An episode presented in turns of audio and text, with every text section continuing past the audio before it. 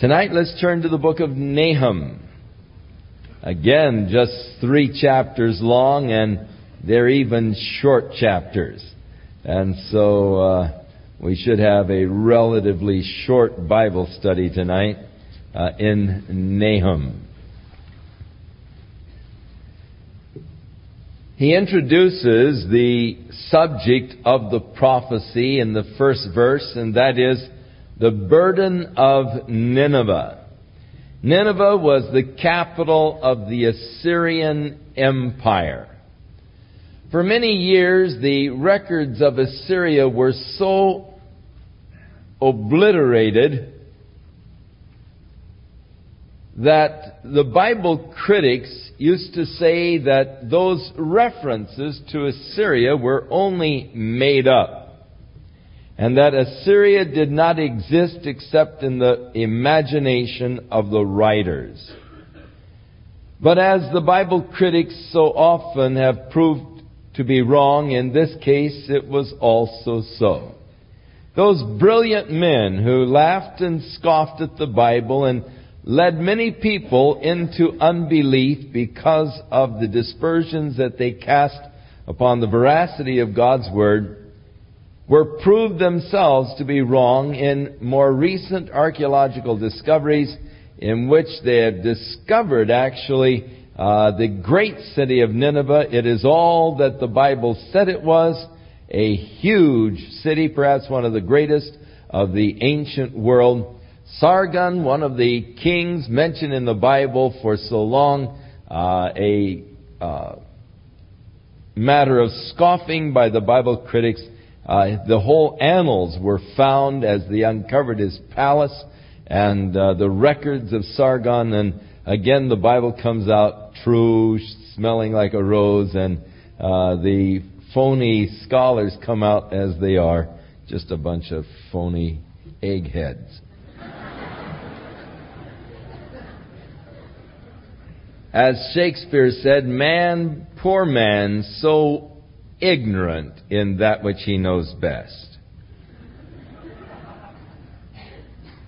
So it is the burden of Nineveh, the book of the vision of Nahum, the Elkoshite. Now, we are not helped with Nahum as far as identity any place else in the Bible. This is the only place he appears. However, as we read the book of Nahum, it is obvious that he was writing about the same time as did Micah and Isaiah during the reign of Hezekiah. Because in chapter 2, he makes reference to the blasphemies of the Rabshakeh who came as uh, the spokesman for the Assyrian king Shalmaneser and uh, or Sennacherib, and uh, he uh, makes mention of these blasphemies of Rabshakeh, which took place during the time that Hezekiah was king. So we can place the prophecies of Nahum around 713 uh, BC during the time that Hezekiah was reigning in Jerusalem. Elkoshite uh, is thought by most Bible scholars to be a reference to the little city of Elkosh, which was around the Sea of Galilee.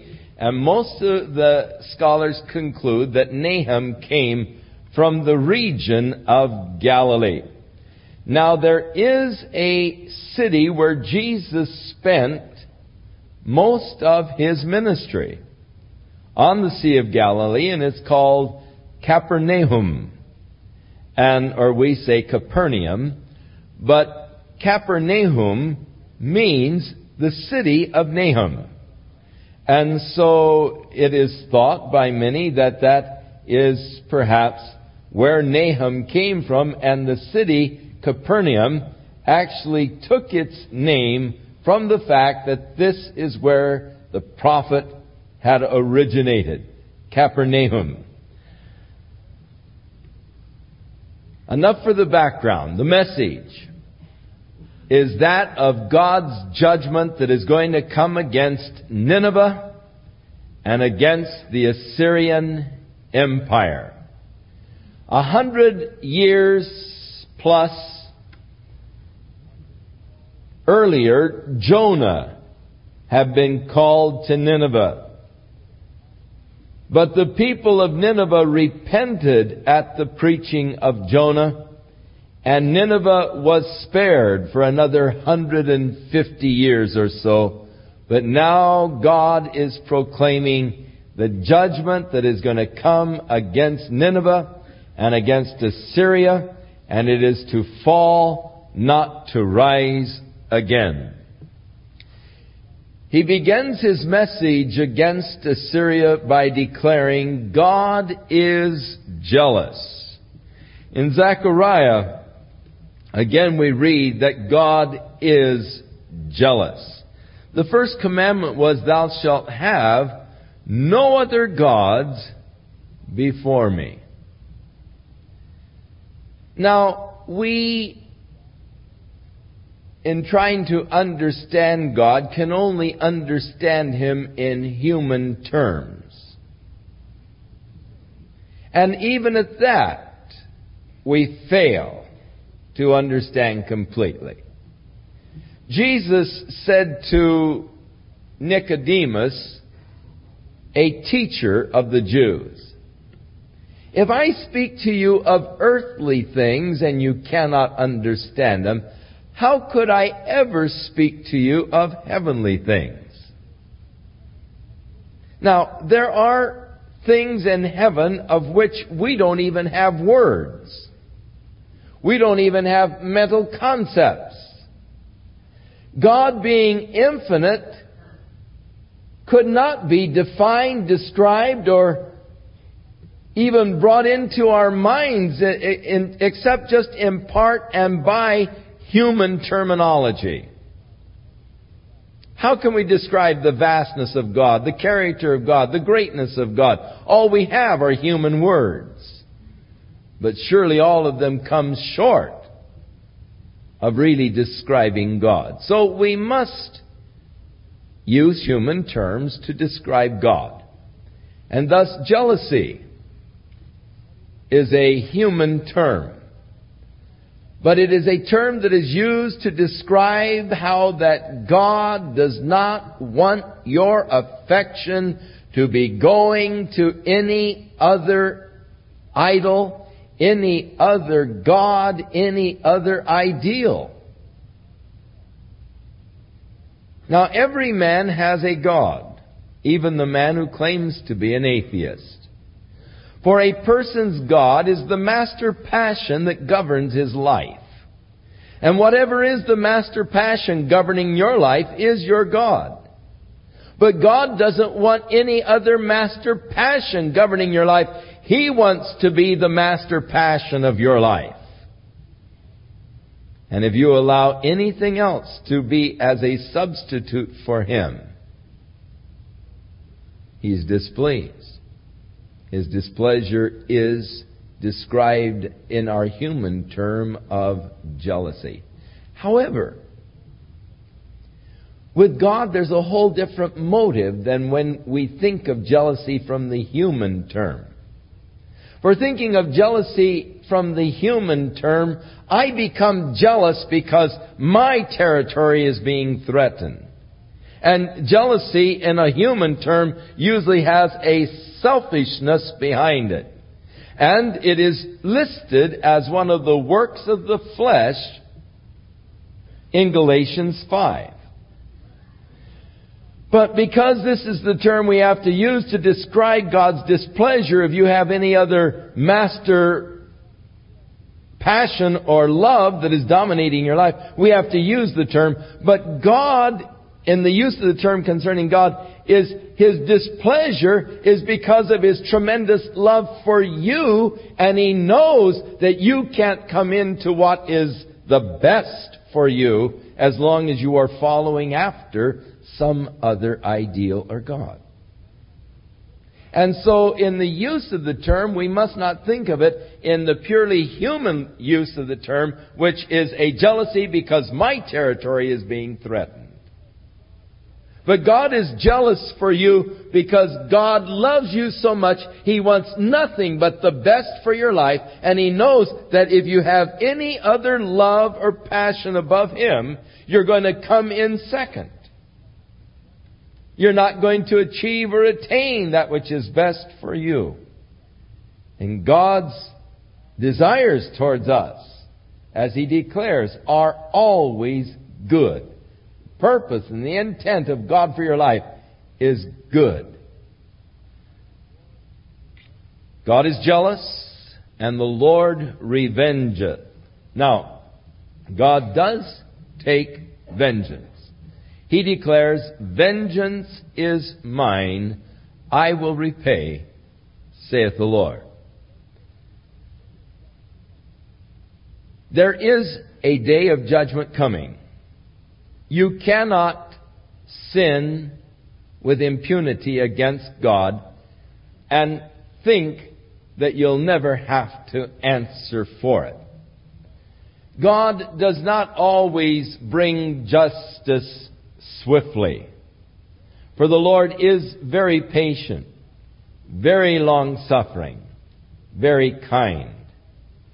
But many people have mis- understood or mistaken the long suffering of God as weakness, and they feel that God will not judge. Not so. God will judge and He will bring vengeance and retribution upon those sinners who do not repent and do not turn to Him. Now, he is describing God's attitude towards this wicked, horribly wicked city of Nineveh that is filled with occult practices, fierce, cruel, inhumane people. The Lord is furious. The Lord will take vengeance on his adversaries, and he reserves wrath for his enemies. As we read in Hebrews, it is a fearful thing to fall in the hands of a living God. Now, there are those who object to thinking of God at all in the terms of judgment or vengeance or wrath or anger. And they like to think of God only in terms of love. It is true that God is love. That there is no other love in the universe that can compare with God's love. We cannot even understand God's love. It is so far deeper and richer and more complete than anything we experience on the human level.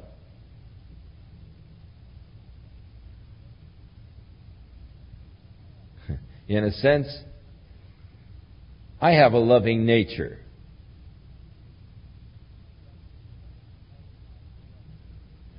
But because of my loving nature, I can get very stirred up if those that I love very deeply are threatened. If my children, if my wife are threatened, Though I am by nature a loving person, yet I can change in a hurry when there is a threatening situation that would be threatening those that I love so much. This morning, my son in law and I, as we were coming out to church, and we were talking about this little girl who was kidnapped yesterday, the little nine year old girl. And of course, so fresh in our mind is this little six year old girl up in Pasadena who was so brutally murdered.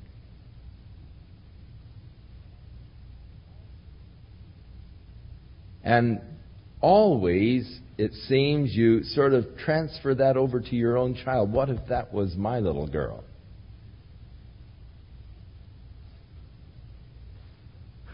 God said vengeance is His, but I'll tell you, if I would ever catch someone molesting my girls or my granddaughters or whatever, I'm afraid I would not wait for God to take vengeance.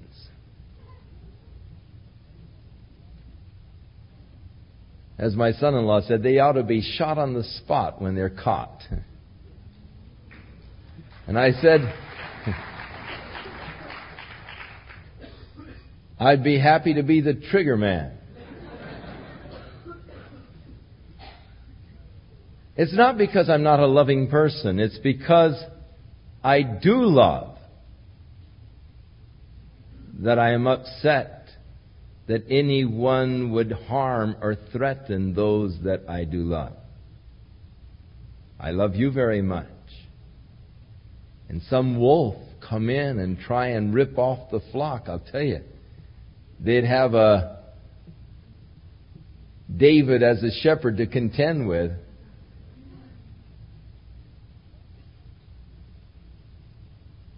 Love is not weak. God is not weak. Yes, God is love. But He is also a just and holy God who will bring judgment against sin. And though the judgment may, it seem, tarry, you can be sure that God will avenge the evil. The Lord hath his way in the whirlwind. Now he goes into some very descriptive, picturesque kind of poetic speech. He has his way in the whirlwind and in the storm. The clouds are the dust of his feet. What a picturesque uh,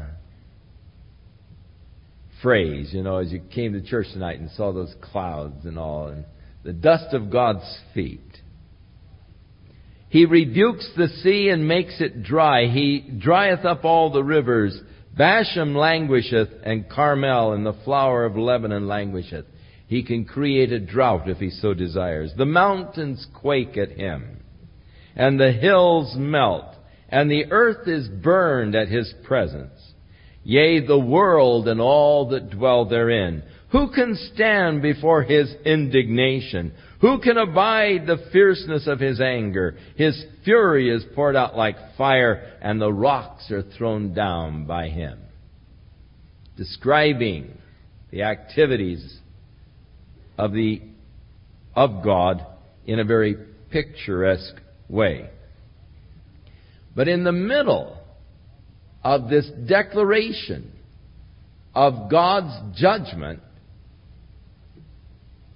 he then declares, and it stands out in such contrast. He's just talking about God throwing down the rocks and God being a fire and burning and hills melting and who can stand before his indignation. And suddenly he just declares, the Lord is good.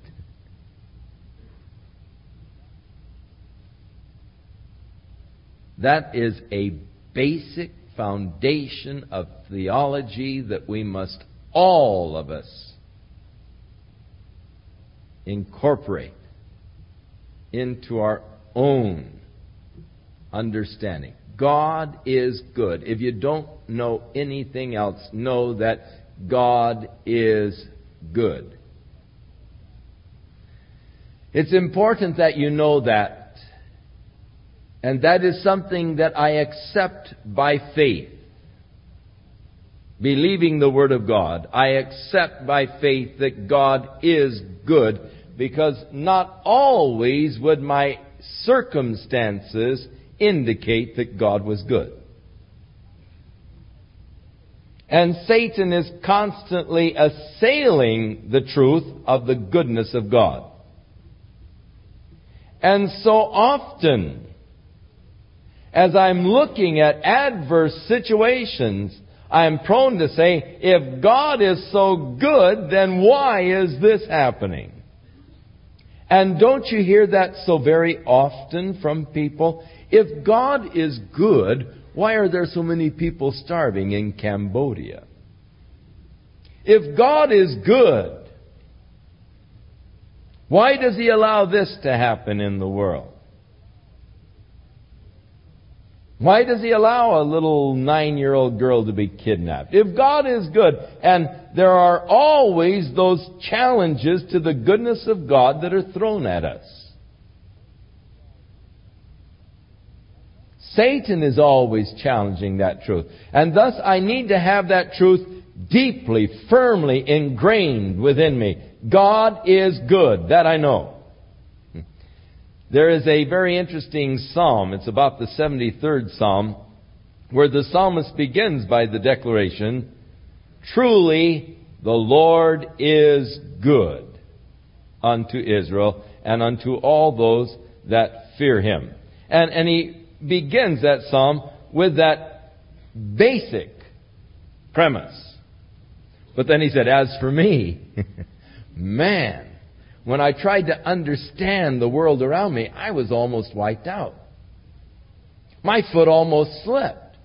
When I saw the prosperity of the wicked, and I saw how well they got along, and I looked at my own problems and everything else, and here I'm trying to serve God. I've tried to have a clean heart. I've tried to do the right thing, and everybody's just pushing me down, and I'm in trouble. And here are these guys cheating, lying, stealing, blaspheming, and they seem to have no problems at all. Everything seems to fall in line for them. And when I sought to know this, he said it was too painful for me. I almost was wiped out. And Satan can really play games with your mind, especially in regards to the goodness of God. He challenges that continually. The psalmist said, I was almost wiped out when I tried to understand it. He said, until I went into the sanctuary of God. And then he said, I saw their end. I was jealous of the wicked. I was jealous of the ungodly man. It seems he has everything. Until I went into the sanctuary of God, and then what happened? His vision was corrected. In the sanctuary of God, that nearsightedness was corrected, and he began to get the long view of things. You see, the goodness of God is that which is always challenged by our nearsightedness when we are only looking at the immediate things that surround us. It is then that I'm prone to challenge the goodness of God. Things are going bad for me today. If God's so good, how come things are going so bad today? And you see, it's, it's today and it's, it's my hurt right now and it's the pain I feel right now and I don't look down the road. I'm only looking at that which is right in front of my face. Until I went into the sanctuary of God, and then I began to get things in perspective, and I began to get the eternal view, and the sight of eternity comes into view, and somehow in that eternal view, things begin to balance out. That's our problem, is that we don't have the long term view. And we get confused. And Satan can really upset us. But how many of those things, as you look back in your own life that you thought were disasters, now as you look at them, you can see the hand of God and realize how important they were for your development or how important they were even for your future.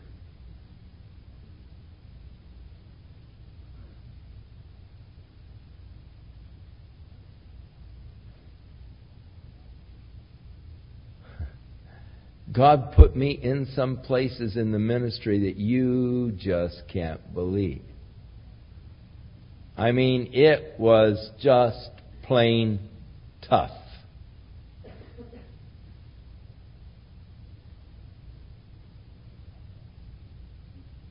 Preaching your heart out.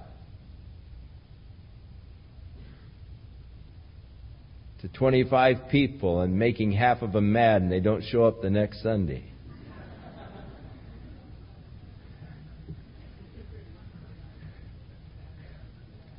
People decide to get rid of the pastor by starving him out, withholding their tithes.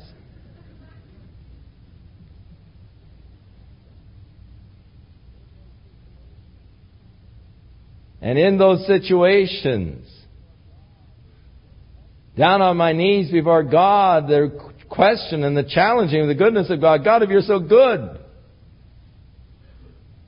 why do I have all these problems? Why did you put me here, God, in this place with these people? And yet, now as I look back on it, oh, the invaluable lessons that God was teaching me. How important those lessons that I learned. I could not have the ministry that God has given to me today had I not gone through those experiences. There were things that God had to work out of my own life before He could really use me effectively. And though I cried and though I just went through torture, mentally. Yet as I look back now, I wouldn't trade those experiences for anything. For the lessons and the value that they've brought to me.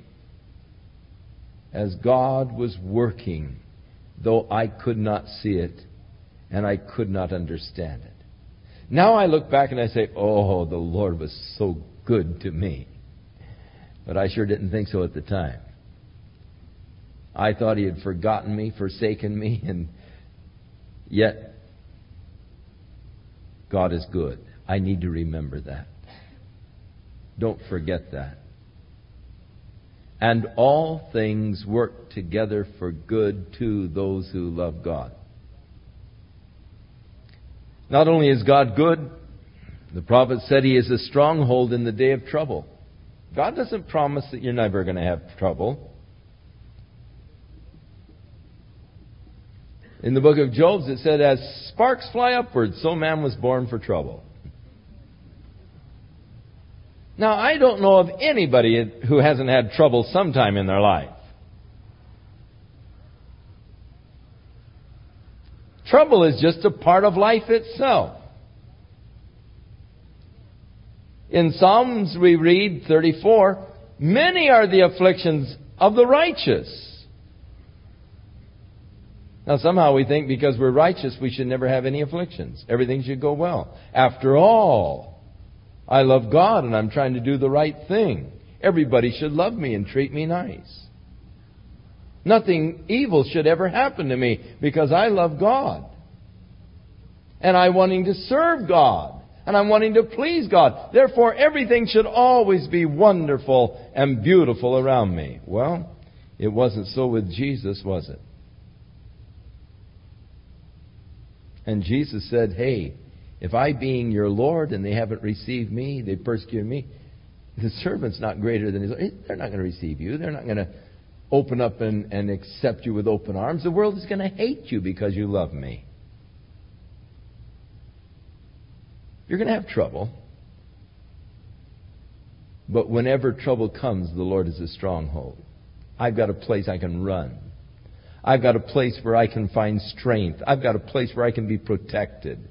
The Lord is a stronghold to those that are in trouble. The thing is, if you're not a child of God, when trouble comes, you have no place to go. But the child of God always has a refuge. The name of the Lord is a strong tower. The righteous runneth into it and is safe. And then he declares, He knows them that trust in Him. God knows those that are trusting. God knows you. Isn't that great? God knows me.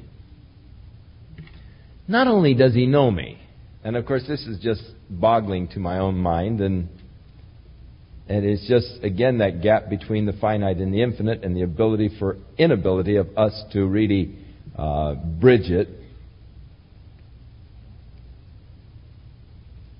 But God not only knows me, He's thinking about me constantly.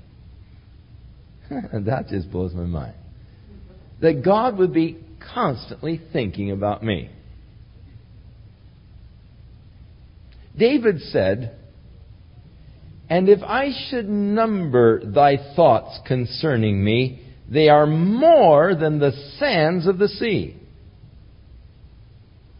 How I love to go down to the beach and just take and pick up sand and let it run through my hands and watch the little grains make a little uh, pile on the beach there. And as I do, I think every one of those grains of sand is a thought that God is thinking of me.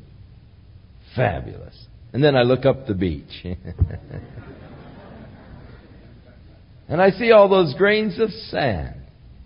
And I, think, oh God, who can fathom your love and your wisdom and your glory that you should think of me?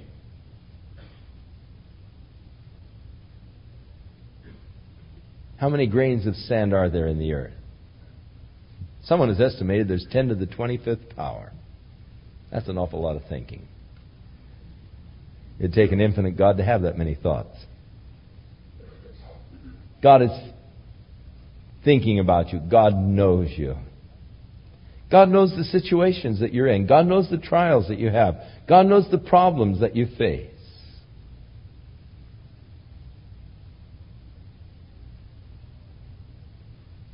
And really, that's all that I need to be reminded of when I'm in trouble and I start to despair.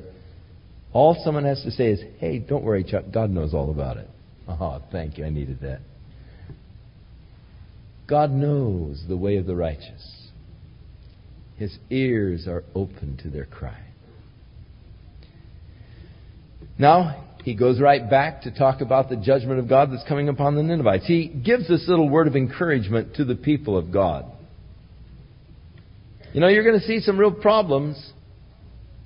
The Assyrian forces are going to come and they're going to encircle the city, and you're going to see God do a work of vengeance upon them. But don't worry, God is good. He knows those who trust in Him. But with an overrunning flood, He'll make an utter end of the place thereof and darkness will pursue his enemies. What do you imagine against the Lord? He will make an utter end. Affliction shall not rise up the second time. For while they, they won't come back again, they're going to get wiped out. For while they be folded together as thorns, and while they are drunken as drunkards, they shall be devoured as stubble, fully dry. Very interesting prophecy. For when we finally did uncover the history of Assyria, we found that Assyria, that great city, or Nineveh, the great city, the capital of Assyria, was destroyed by a confederacy of the Medes and the Babylonians. And they got together and they came against the great city of Nineveh. And as they came against the city of Nineveh, the army of Nineveh came out against them and on three occasions just really wiped them out. Defeated them thoroughly. They retreated and regrouped and came back again. And after the third time, that the army of Nineveh had defeated this invading confederacy of the Medes and the Babylonians, the soldiers, celebrating their great victory over this invading army, went out and went on a big drunken orgy, just celebrating their victory. And while they were drunk, the forces of the Medes and the Babylonians regrouped, attacked again, and caught them in that drunken state and wiped them out. For why they be folded together as thorns, and while they are drunken as drunkards, they shall be devoured as stubble fully dry. And that portion of Nahum's prophecy was literally fulfilled as the forces of Nineveh were destroyed outside of the city of Nineveh. They still had to take the city of Nineveh. But this is a uh, prophecy of, of the battle outside. In verse 11, he is making this reference to the Rabshakeh who came with his blasphemous uh, letter from Sennacherib, blaspheming the God in whom the Israelites were trusting. There is one that has come out of thee, that imagines evil against the Lord. He is a wicked counselor. And thus saith the Lord, though they be quiet, and likewise many, yet thus shall they be cut down when he shall pass through. The angel of the Lord passed through, and a hundred and eighty-five thousand of them were cut down. For now will I break his yoke from off thee, and will burst thy bonds in sunder. So the siege that the Assyrians had against Jerusalem was broken when God passed through and destroyed uh, their forces. And the Lord hath given a commandment concerning thee that no more of thy name be sown. Out of the house of thy gods will I cut off the graven image and the molten image, and I will make thy grave, for thou art vile. Now he leaves the immediate scene and his prophecy goes into the future, on even future from our present day, into the glorious day of the kingdom of God. Behold, upon the mountains the feet of him that brings good tidings, that publishes peace. Now, the immediate prophecy was when Nineveh falls, oh, how great will be the tidings of the messengers that come running with the news that Nineveh has been destroyed. The world will rejoice. But yet it is, in its secondary sense, a prophecy of the future. And you remember Isaiah made a similar prophecy in the uh, 57th chapter, I believe it is. Uh, no, 52nd chapter, verse 7. How beautiful upon the mountains are the feet of him that brings good tidings, that publishes peace, that brings good tidings of good, that publishes salvation, that saith unto Zion, to Zion, thy God reigneth. Now, Paul quoted from Isaiah in Romans, the 10th chapter, as he's talking about uh, whosoever shall, uh, let's see, he's talking about um, how that, uh, how shall they uh, believe except they hear? How shall they hear except someone preach? How shall they preach except they be sent? As the scripture says, how beautiful on the mountains are the feet of those that bring good tidings of peace. So Paul quotes that in Romans, the uh, 12th chapter. Now, Isaiah and Nahum lived about the same time, and uh, these verses are quite similar uh, as they, uh, as Isaiah is talking of the future age, and Nahum of the destruction of Nineveh and the uh, glorious news that will come. O Judah, keep thy solemn feast. Israel, of course, has already perished. They've already been destroyed by Assyria. Perform thy vows, for the wicked shall no more pass through thee. He is utterly cut off. The Assyrians aren't going to come back again. They've been utterly cut off. Of course, later on, the Babylonians came under Nebuchadnezzar and did destroy Jerusalem. But as far as the Assyrians, they're utterly cut off. Have any of you met an Assyrian lately? They've been cut off. And now he is describing the siege of Assyria by the Babylonian and Mede confederacy. Referring to these men as those that dash in pieces. He that dashes in pieces is come up before thy face. Keep your fortress. Watch the way. Make your loins strong. Fortify thy power mightily.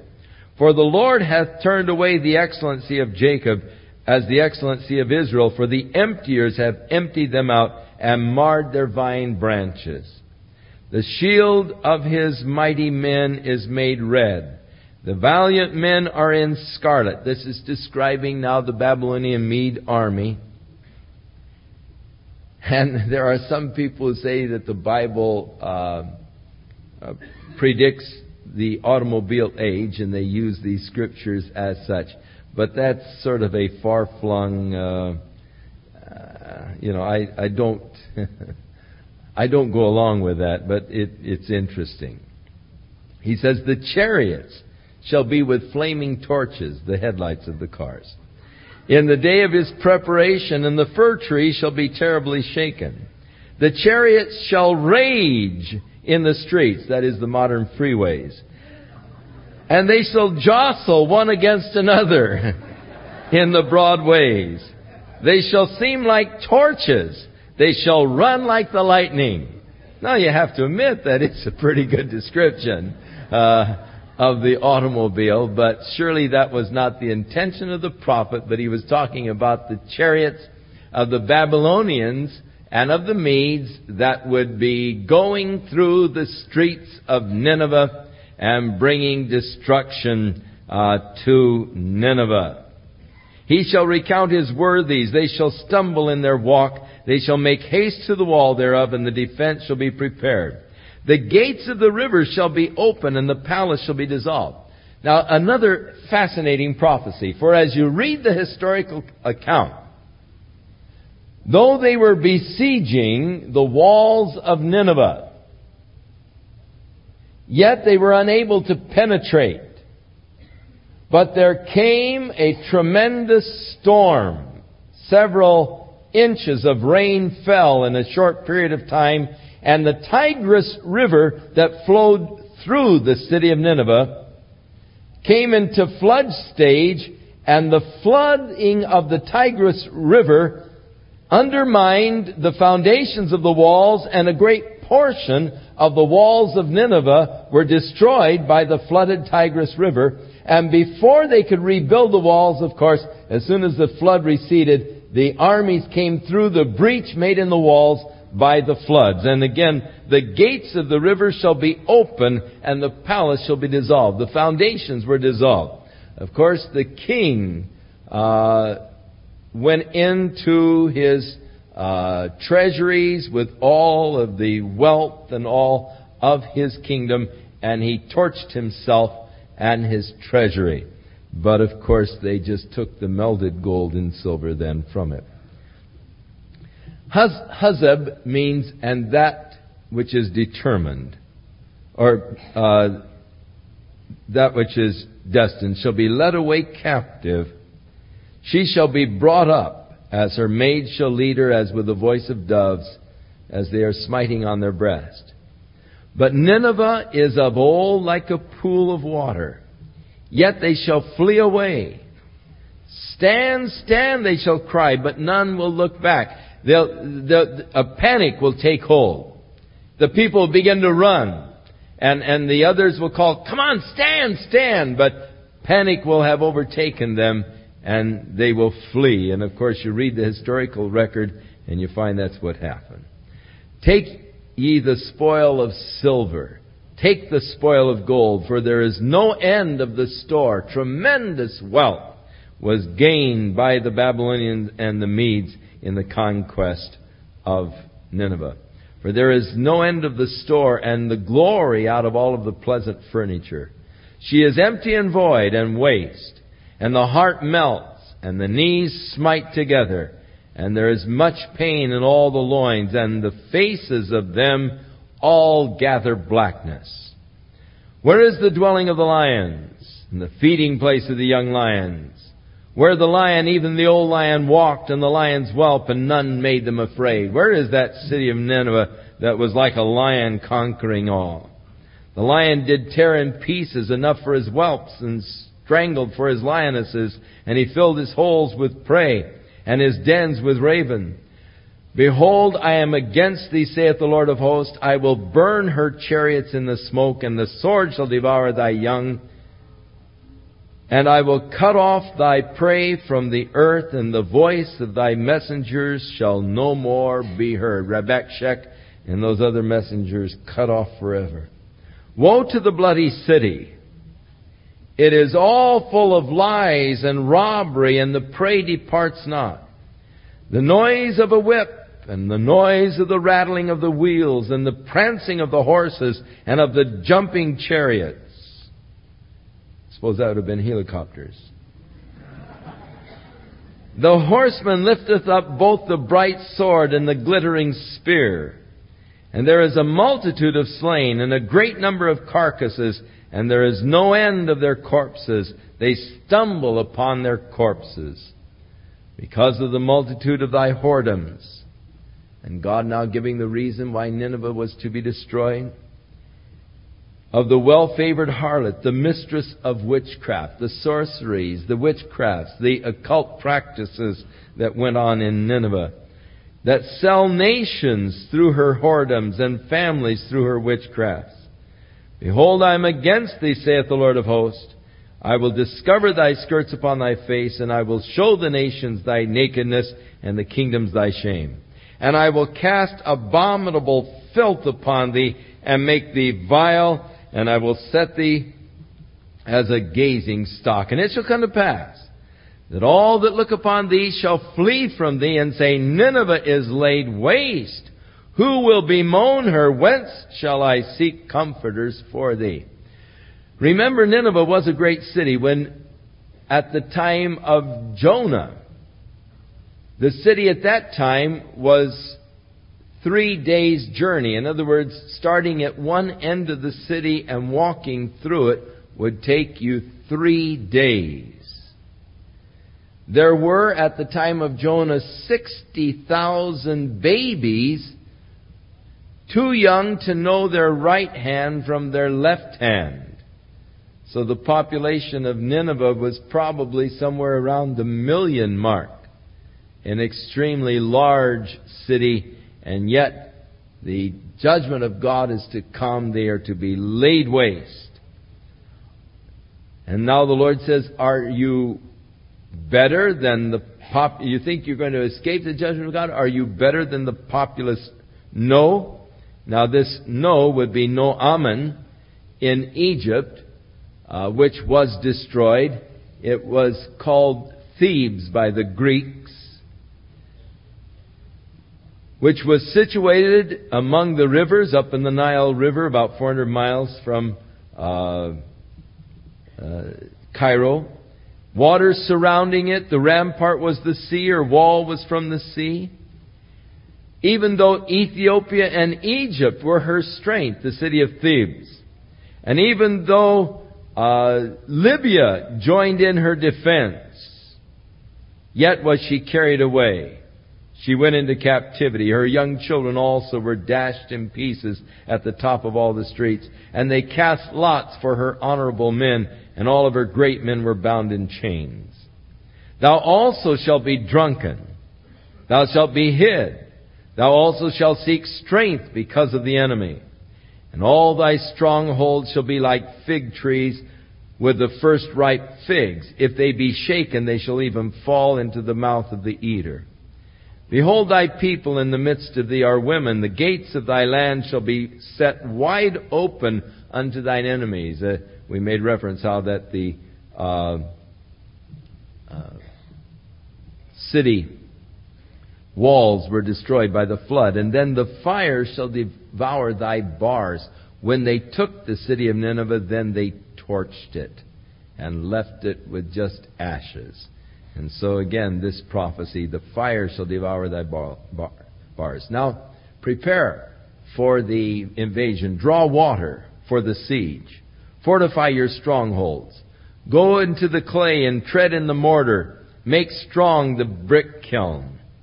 There shall be, there shall the fire devour thee, the sword shall cut thee off, it shall eat thee up like a canker worm or like a locust. It, make thyself many as the locusts make themselves many, and thou hast multiplied uh, thy merchants above the stars of heaven. The cankerworm spoileth and then flies away. Thy crowned are as the locusts, and thy captains are as the grasshoppers which camp in the hedges in a cold day, but when the sun arises, they flee away. So the captains and the leaders are going to uh, flee. And their place is not known where they are. Thy shepherds slumber, O king of Assyria. Thy nobles shall dwell in the dust. Thy people are scattered upon the mountains, and no man will gather them. There is no healing of thy bruise. Thy wound is grievous. All that hear the bruit of thee shall clap their hands over thee, for upon whom hath thou hath not thy wickedness passed continually. So, God's final declaration, and this is quite awesome, there is no healing of thy bruise. Your wound is grievous. There's no answer, there's no solution. You've gone too far. How terrible when God declares of a man's condition it's incurable. How terrible when God said, as he did to Jeremiah, Ephraim is joined to her idols, let her alone. When God said, Don't pray anymore for their good, for if you do, I will not hear you. When God declares the condition irreparable. Assyria was one of the cruelest empires in history. The Assyrians were sadists. They maimed and tortured their captives.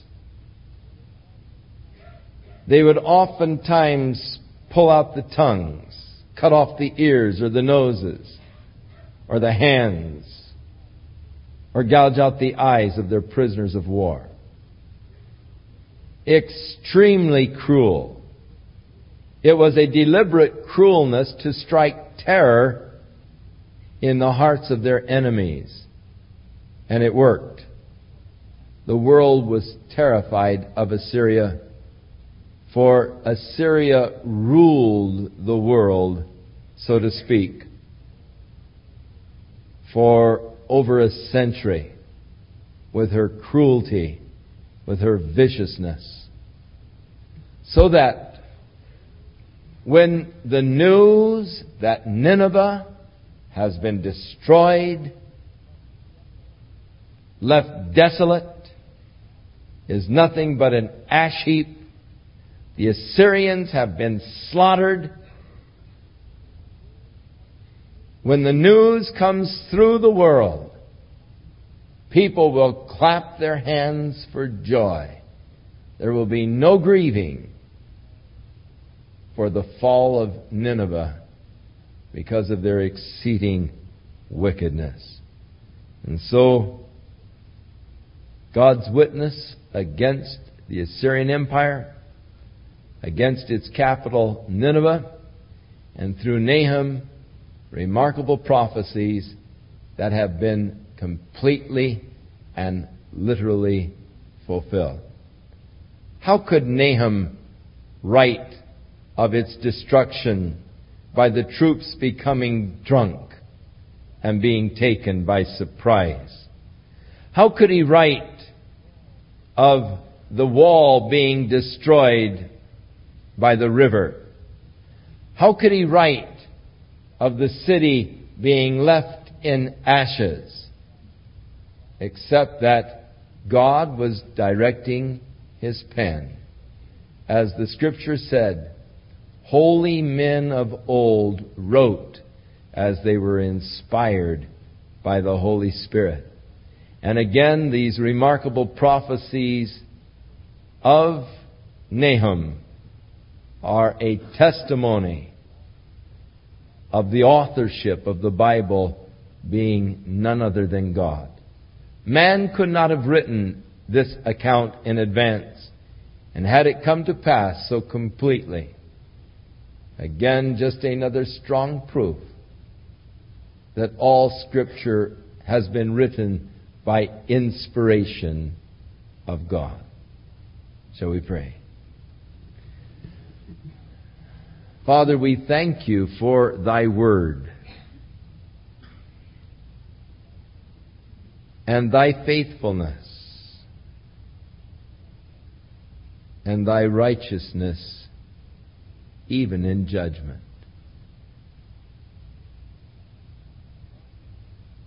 And Father, even as your judgment came against the Ninevites, who had established themselves as your enemies. So we realize that your judgment will one day come against all who have dared to stand against thee. Thank you, Father, for loving us, for drawing us to yourself. Thank you, Father, for your goodness to those who put their trust in you. Thank you, Lord, for the help that you give to us in our days of trouble. And that we can just rely upon you, Lord, and know your help through Jesus Christ, our Lord and Savior. Now, Father, hide thy word in our hearts. Impress upon us thy goodness that we might go, Lord, in thy name to declare thy goodness to a needy world. That we might be the emissaries going out into the world with the good tidings of the gospel of peace, bringing good news to men of the provision that God has made to forgive man their sins. Lord, may we be faithful heralds of thy truth. In Jesus' name, amen. May the Lord watch over you as you go. May his hand be upon your life for good. May the Lord bless you and strengthen you and fill you with His Holy Spirit that you might walk in His love,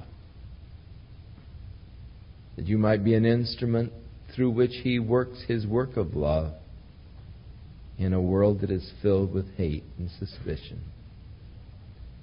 May your life be as a light shining in a dark place, bringing hope to those who sit in darkness. In Jesus' name.